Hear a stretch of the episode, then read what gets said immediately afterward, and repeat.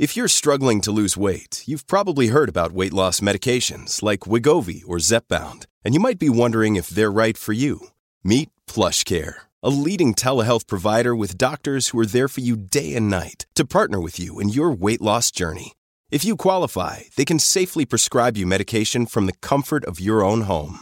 To get started, visit plushcare.com slash weight loss. That's plushcare.com slash weight loss. plushcare.com slash weight loss. Welcome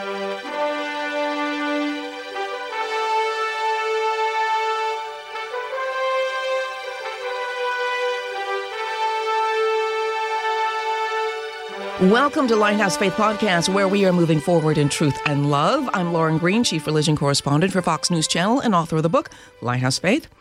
We are embarking on a series of podcasts looking at how children are really at the mercy of, of culture um, that doesn't really protect them and, and how it is manifested in their actions and beliefs. On this episode, we're talking, uh, we're taking a look at the Generation Z. Those are people born between like the 1990s and 2010. So there are people between the ages of their early teens to early 30s, um, and sort of the golden age is probably in the college um, age area there. It is a generation where we can see the effects of having very little to no faith in God or organized religion. It's a generation that is a living example of the fact that, you know, if you don't believe in God, you believe in anything, you believe in something. It's a generation that displays the you don't have a choice of whether to believe, only what to believe in. And a new study shows their beliefs make them more intolerant to people who don't share their views. Now, Dr. Alex McFarland, he's a theologian who speaks to young people all over the country. He's authored or co authored more than 20 books, including The Assault on America, How to Defend Our Nation Before It's Too Late, uh, 10 Issues That Divide Christians, The God You Thought You Knew, and many more. Uh, he directs biblical worldview and teaches in the School of Practical Government for Charis Bible College. It's located in Woodland Park Company, or Colorado Company. Hmm. Yes, Alex is laughing because I'm not a doctor. Okay, no. but his um, his Alex McFarland Ministries hosts viral truth campus clubs all across America. Um, Alex is a great friend of Lighthouse Faith Podcast and is always able to bring things into the proper light. Welcome, Alex. Well, thank you, Lauren. It's great to be here with you in New York City. We do so many things by Zoom or remotely. So. I know. We're coming out of COVID finally, so you're actually in the studio now. It's really fun. And thank you for having me. And may I commend you for the great work you do. I travel all over the country, and a lot of people know that I've been on various broadcasts with you. And everywhere I go, everywhere people have such great things to say about the work of Lauren Green. Oh, my goodness. I will thank you very much. Thank you very much. I'm really fascinated by this Gen Z. I mean, I'm, um, you and I are much older, and so we kind of forget about what it was what is like for them to grow up. And we see more and more in the stats that um, there are more nones that they say there are more people growing up who have no uh, relation to religion or you know belief in an organized religion and they're sort of kind of finding their spirituality on their own which is actually quite dangerous. I mean you and i grew up in an environment where you know mom and dad brought us to sunday school. Sure. Um, this and and so your idea of morality is based on what you learned there and how and your family structure was based on that. And these kids don't grow up with that but they have beliefs and this is what is interesting right Oh, yes, absolutely. And let me say, kids are spiritually hungry. Uh, they really are. But uh, the state of morality and religion in our nation is directly contingent on the state of the family. And we could talk about culture, and there, there's a lot to say about the trends in culture and government and politics and ideologies. But Lauren, I believe the the reason that there is um, rejection of belief in God, ambiguity about morals, uh, there, there's this crisis of truth because there's a crisis within the family. What is the crisis in the family? Let's get to that first because that's where kids are influenced most early on, and that's the their early influence is what stays with them. Sure. Well, so many young people are the products of a broken home or a home that never was. Mm-hmm. You know, um, very often people talk about quote the traditional family mm-hmm. of mother and dad and you know whenever i'm at universities and i'll be on panel discussions you know sometimes almost sarcastically they'll say well you know it's not the 1950s and ozzie and harriet and the the mom and the dad and the white yes there's a there's a quite disparaging of you Yeah. know, that traditional home life. Yeah, exactly. Uh, among the left, there is a real condescension and and dismissive posture about mom, dad, husband, wife, family, and yet uniformly, but besides scripture.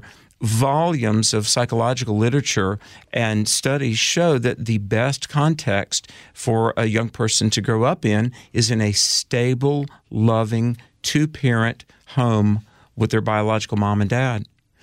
Why is it that we can see the evidence, and if we look at just the evidence, are there so many voices that are disparaging that very, very simple kind of upbringing?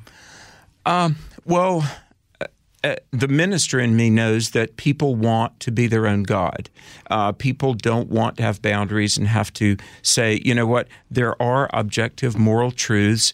And I have not lived up to them, and in fact, have actively tried to break them. You know, I mean, when you, when you talk about right and wrong, Lauren, um, it gets convicting and and very often people, oftentimes people in positions of authority with PhDs, um, rather than um, admit, look, over the last 60, 70 years, we've gotten some things wrong. Dr. Spock was wrong. Children, children do need discipline. Yeah. Um, Helen Gurley Brown and Cosmopolitan and uh, the the women's uh, liberation movements had some things wrong. That um, there there is this human desire for the nest and stability and a, a sanctuary and a home life, and uh, mom and dad can raise the child better than the secular educator and the social uh, sociological architects. So there are people in the culture that personally and collectively um, would do well to admit that you know traditional values they worked for about six thousand years of human history. You know. Yeah. But um, I got to tell you this, Lauren. I just came from um, Western North Carolina. We had a, a retreat, a four-day winter retreat that concluded on Monday, and there were 183 teenagers from about five states. So I've got cards that you know I always do surveys with young people.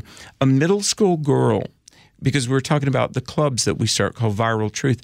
She said, We have a club at our school. She was a, a sixth grader. She said, We have a SAD club. Now, I, I thought, is that an acronym for Students Against Drunk Driving? You know, it wasn't that. She said, uh, So many of my friends are sad, and we try to encourage each other. So the SAD club is like the biggest club at her middle school because and I said, what, what are you sad about? She said, well, our family. I never get to see our dad. My parents are always fighting.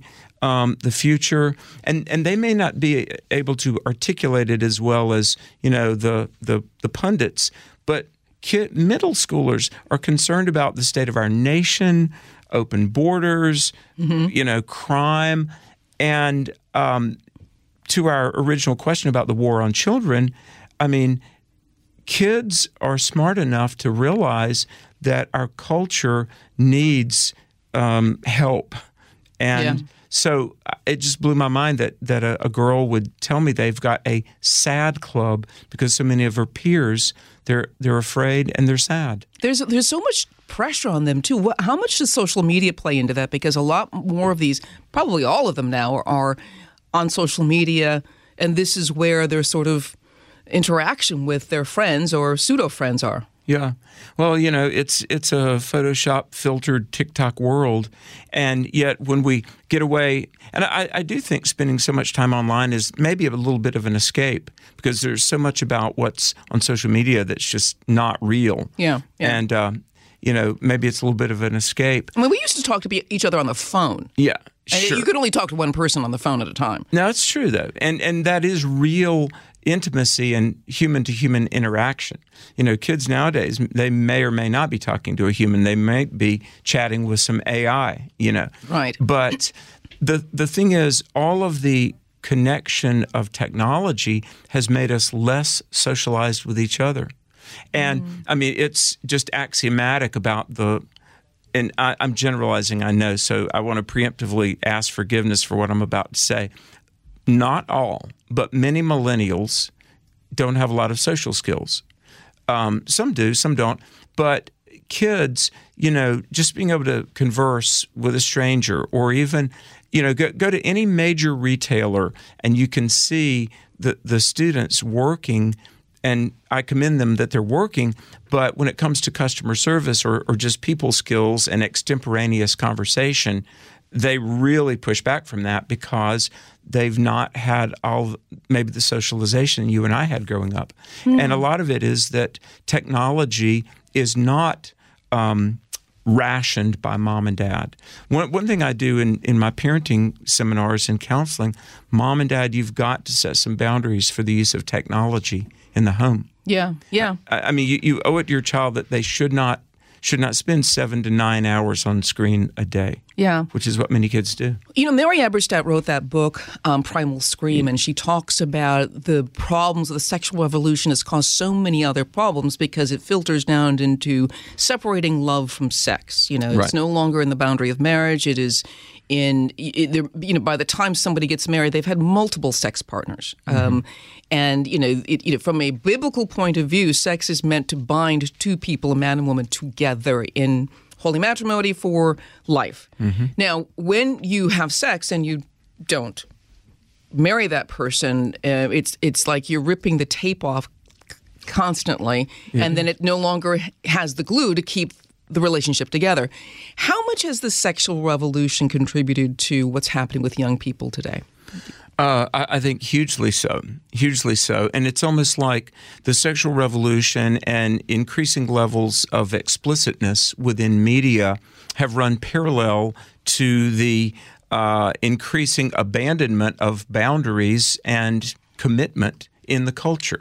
You know, um, years ago, Cal Thomas wrote an article called "The Diminishing Returns of Explicitness," mm. and like, oh my goodness, nowadays they say that 47% of pastors look at online pornography in the course of a week. Oh my gosh. Uh, yeah, and uh, you know, pornography, uh, Jordan Peterson, the Canadian psychologist who I appreciate so much, has done a lot about just the detrimental effect of pornography, whether it be, you know, I mean, there's gradations of, of porn, and whether it's um, a drug addict, as they say, chasing the dragon, people that get addicted to sex or get addicted to online porn, I mean, to have the stimulation and to get the rush, there's got to be increasing increasing levels of deviancy and things like that.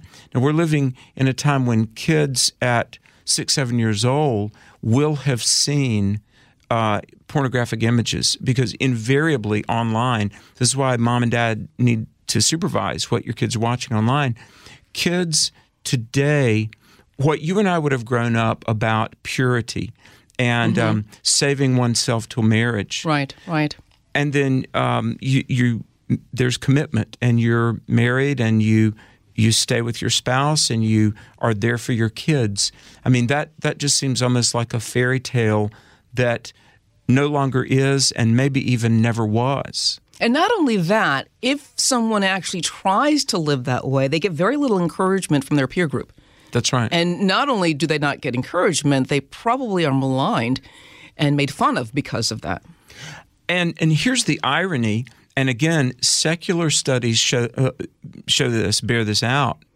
Um, the people that have the greatest levels of intimacy have uh, more sex and over a longer period of time, and it's um, you know meaningful and committed are married people, traditional married you know, for a long period of time. The the irony is, and this is this is really the the lie of uh, there was Os Guinness. I'm sure you've probably mm-hmm. interviewed. Sure. He he wrote an article some years ago called "The Strip Tease of Humanism," how it's a tease and it's a lie, and really the people who have uh, less sex and less satisfying sex are the people that have abandoned traditional values. And uh, the Hugh Hefner. I mean, my goodness, what what a what a tragic figure. Not to mention immeasurably detrimental figure Hugh Hefner was. Yeah, yeah. And, and so we're we're at a culture that tried an experiment mid 20th century.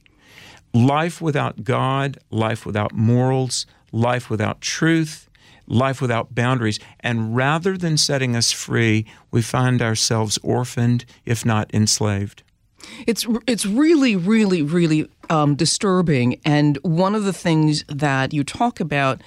Um, which I thought was very interesting. One of the things that there's actually first things I wanted to, to talk about this because the First Things magazine came out with a a uh, lead story uh, this week about the drag racing or the drag uh, phenomenon, how it's come become mainstream, and how it's being pushed into younger and younger um, kids with you know the the drag queen you know reading hour or something at the library yeah, yeah. and the and the irony is is that it is it is actually more misogynistic and more detrimental and more um, insulting of women than men Mm. Th- that's the irony. Yeah. The, the fact that you're actually would agree. that you're actually pushing this on children, and the and the and, and because it's become mainstream, the greater proponents of drag, you know, drag whatever, drag whatever, such, whatever, are liberal women. Yeah, I, I mean, and, and really, again, in the quest to call the shots for myself, and nobody's going to impose their agenda on me and label me.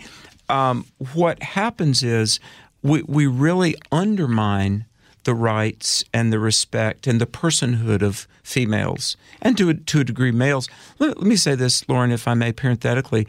Um, if whenever we talk about you know gender dysphoria or homosexual ideation, understand this, and and I believe this to the core of my soul. And um, my interest in this topic began in a grad course under a UCLA medical school professor 25 years ago. So what I'm about to say is not right wing religion. Mm-hmm. Th- this is this is secular psychology.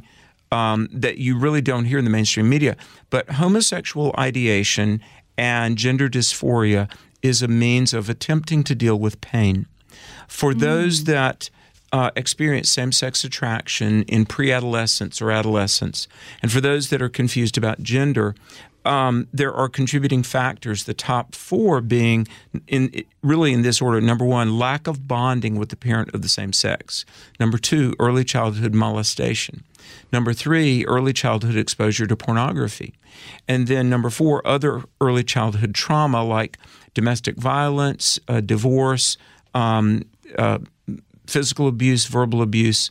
So here's the thing: as kids um, exit childhood, and there's pre-adolescence, and puberty begins, and we all know that you know that's a time. Every one of us, you know, we've got to kind of find ourselves, and as um, Abraham Maslow would have said, become self-actualized in the sense we we begin to get a sense of self and a sense of identity and stability.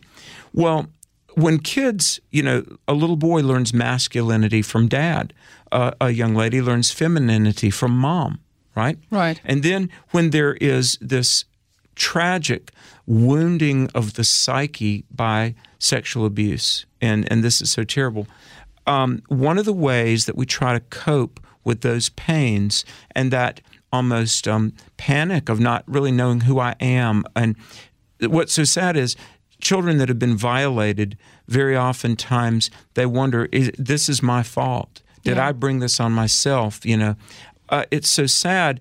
And it's no surprise, actually, that the rise of homosexuality and transgenderism has run on a parallel track over the last 50 years with the breakdown of the family and no fault divorce and you know 50 to 60 60% plus of children that aren't raised with mom and dad and I, i've counseled many people and believe me I, I, I realize that a lot of what i'm saying Well, I know you r- realize what a lot of what you're going to say. People push back on it. They've got.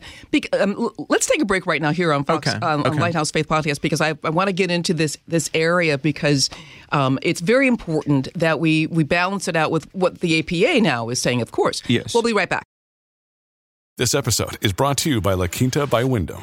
Your work can take you all over the place, like Texas. You've never been, but it's going to be great because you're staying at La Quinta by Wyndham. Their free bright side breakfast will give you energy for the day ahead. And after, you can unwind using their free high speed Wi Fi. Tonight, La Quinta. Tomorrow, you shine. Book your stay today at lq.com. And we're back um, at Lighthouse Faith Podcast with um, Dr. Alex McFarland, who is um, many things, author, and but has ministries, and he hosts the Viral Truth Campus clubs. But we're, we were talking about something that has become incredibly controversial, which is the idea of the rise of transgenderism, and it seems the the acceptability of homosexuality and same-sex marriage, all of those things. One of the, the one of the things that's actually um, behind this is the APA, the American mm-hmm. Psychological Association, which de diseased homosexuality in the 70s, right. not from a study, mm-hmm. but from a vote. It right. was a really a political decision, and I think that's very, very clear. Um, and and what it, what what it, it's done is that we can't have the kind of conversations anymore that you were bringing up. That that's right. That that, that conversation is 25 years ago. That's what they're going to say because yeah. you said you had this study, that you had this information from a UCLA professor 25 years ago, and they will say yes because that's 25 years ago. We know so much more now. Right. Uh, the definitive book on that is called Homosexuality and the Politics of Truth by Dr. Dr. Jeffrey Satinover. And he was at Albert Einstein School of Medicine and an MIT grad. One of the most mind boggling resumes, like six masters and three. Yeah. Th- uh, I've read that book. Uh, yeah. it, it is it is mind boggling. It, it is a fascinating book. And, you know, I want to be unequivocally clear. Um, I'm only speaking for myself here. What I'm sharing is, is um, not uh, anybody's opinion but my own. But in ministry, you know, and I do a lot of counseling and I it's an honor to try to invest myself in helping people. But literally hundreds of people over the last 30 years that have come to my office hurting, is there hope? People that have immersed themselves in um, homosexual relationships, multiple partners, um, cross dressing. I mean, I, I, did the funeral of a cross dressing man, uh, and just um, the last year of his life, he found for the first time in his life real joy, but it wasn't in the lifestyle that he had been pursuing, it, it, was in a relationship with Christ. And he had been rejected by his father and had been physically and verbally abused. And it was just revelatory, Lauren, when he learned of the unconditional love of God. And I know um, right now, um, you know, God, the Bible, Jesus, we could take a different tack and talk about why I believe those things are real. Maybe mm-hmm. that's another subject for another show. But just for the purpose of this conversation, um, I really do believe, Lauren, that compelling lines of evidence point to the existence of God, the trustworthiness of, of the Bible, and the reality of Jesus Christ. So for hurting people, regardless of the pathology or pain, the the reality that there is a, a God who loves them and is unconditional, and His grace is unlimited, inexhaustible. I think that's a message that people need to hear. Uh, children need to hear it. Well, you know, the and we're talking. We're going to go back to the the Gen Z generation because this is very interesting in their manifestation of really not having of growing up with really not a lot of beliefs yeah. uh, in God. They they're not brought to Sunday school. Uh, they don't learn the Ten Commandments. They don't learn the Bible stories. But there is a feeling that something is definitely right and something is wrong. They know this, and they but they don't know where that comes from. You and I know that comes from the ultimate Creator who has put in us the sense of right and wrong and law and justice. Right. But one of the things you d- discovered is that they are incredibly intolerant of people who don't share their views. What is this? Tell me where this comes from, and tell me why the, what they're intolerant about? Well, uh, it's the outgrowth of the philosophy of relativism that I can make my own truth. And I mean, kids learn this in school. Kids, uh, you know, I had a, a parent call me about a week ago, took his eight year old to the doctor, a, a, pediatrician in North Carolina, and the doctor knelt down eye to eye and said to the eight year old, Do you want to be a boy or do you want to be a girl? Oh my goodness and the and the parent was about to speak, and the doctor was like, "No, let the child answer." And the little boy said to the doctor, and I quote said, "Duh, I'm a guy." but you know the the insistence upon relativism has uh, woven itself so deeply into our culture, Lauren. I mean, when you've got medical doctors, and look, I understand what celebrities and talking heads can say about whatever they want, but you know, we're talking about science here. You and I, we live in a world where we're told follow the science. Well, in the history of mammalian biology, mm-hmm. I mean, there are males and there are females. Procreation involves male and female. Human beings are, you know, XY chromosome males, XX females, and yet a doctor a pediatrician to say to a child, What do you want to be, a boy or a girl? That says you can create your own reality. Which is funny because you wouldn't let a child decide if he wants to walk across the street on a red light or a green light. No. What do you want to do? Exactly, exactly. You would not give an eight-year-old the keys to a sports car. You, you know, um, there are some things about life that are simply beyond our ability to control. You know, where we were born, the family into which we were born, and our, our gender. And do you know, it goes back to God. Lauren, um, there comes a point when we just have to acknowledge that um, there, there are some parameters of life that I, despite my insistence, I cannot change. Mm-hmm. Um, uh, I'm never going to be George Clooney you know. But somehow, I well, he's never going to be Alex McFarland. Yeah, he's he's grateful for that, I'm sure. um, but you know, we've got to trust that the good Lord just knew, and and this goes back to the Psalms, really. If I can. Uh, invoke the Bible a little bit. Psalm 16, verse 6, very interesting verse. It says, The boundary lines have fallen to me in pleasant places. Yes, I have a godly heritage. God, Almighty God, sets some of those boundary lines. And one of the boundaries that God chose, not us, is our gender. Mm. And and really, let me just say this about moral relativism coming to its fullest fruition. See, it's one thing to say, God, you can't tell me how to behave. Um, you know, the 60s and the 70s were a lot about overthrowing old mores and right. norms. Right. You know, Abbie Hoffman wrote, "Steal this book. Never trust anyone over 30. And uh, if it feels good, do it." And uh, you know, Jim Morrison of the Doors would scream, "There are no rules. There are no laws. Grab your right. neighbor and love him." Okay, but 50 years ago we said, "God, you can't tell me how to behave." Today we're saying, "God, you don't even have the right to tell me who I am." Wow. And so I would say among young people, and I wrote an article here um, Gen Z, Zillennials, Reals, Soggies, it's almost like sociologists struggle to create accurate acronyms to describe, you know, where the youth are.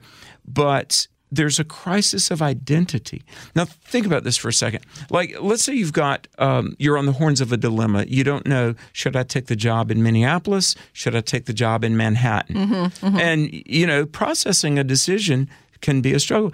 But kids today that are in adolescence and they're going to young adulthood, I mean, the struggle used to be what will I do? Will I get a degree in this or that? What will they don't know who they are. And my heart breaks and I've watched kids and their parents weep because there is a crisis of identity.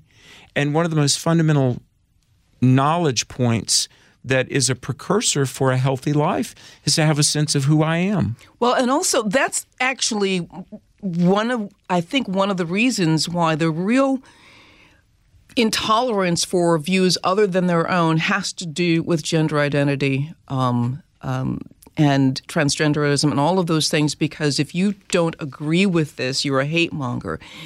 It's not that you disagree, it's that it, you have, it, we don't want you to think like that. Mm-hmm. There's something wrong with you foundationally if you think like that. And this is. This has become the new salvation of Gen Z is my gender identity. That's my salvation, not God. Right you know, not, you know, whatever. But then it draws to the question that a certain amount of what makes a woman a woman and a man a man is a lot of a lot of gender socialization, mm-hmm. right? Right. You have to be socialized into a certain understanding of what makes a male and female. My cats are, you know, don't really do that because they kind of just are cats. They don't understand. Right. Um, but people should understand. And there's a, there's a certain amount of gender socialization, but the Bible talks about male and female. It does not talk about uber machismo, Marlboro man. Everybody got to strive to be like Tom Brady, kind of you know male, Right, right. or uber feminine, feminine beauty queen. You know, in sort of the caricature of that feminine probably are the um, the drag um, racers. And have you noticed how often uh, the drag um, queens are a caricature? yeah, You know, like um, I've seen some of the pictures of the drag queen story hour that's at some of the public libraries, and you know, it's it's always or virtually always very very over the top, and it's it's something less than human. Well, then there's also something that's the article brought out was that the drag queens often call themselves very disparaging names of on women. Um, even RuPaul's drag uh, queen racing, whatever that is, they have they're judged on certain things that is an acronym for uh, female genitalia. Really, And uh, why would you let men um, disparage women that. so much? In term, and, and the idea is like, yeah, I wouldn't call my best friends these names, right? but right. yet they call each other these names, and that's part of the mystique of the drag queen um, culture. Isn't that something? And and it's not respectful, is it? Uh, and and very often those of us that actually do believe in objective morality, um, you know, we're we're called haters or phobic or something like that.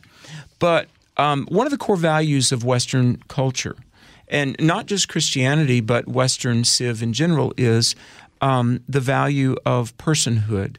And you have rights, and you are worthy of respect and deference, um, not because of how much money you may or not have, or in, but because you're a human being. Right. And, and one of our core values in the human, uh, in the Western world, has been that um, every person is sacred, really. Um, a, a person is an end in themselves. Um, when I honor you, I'm honoring the one whose image you bear. Um, and everyone has worth and value and dignity.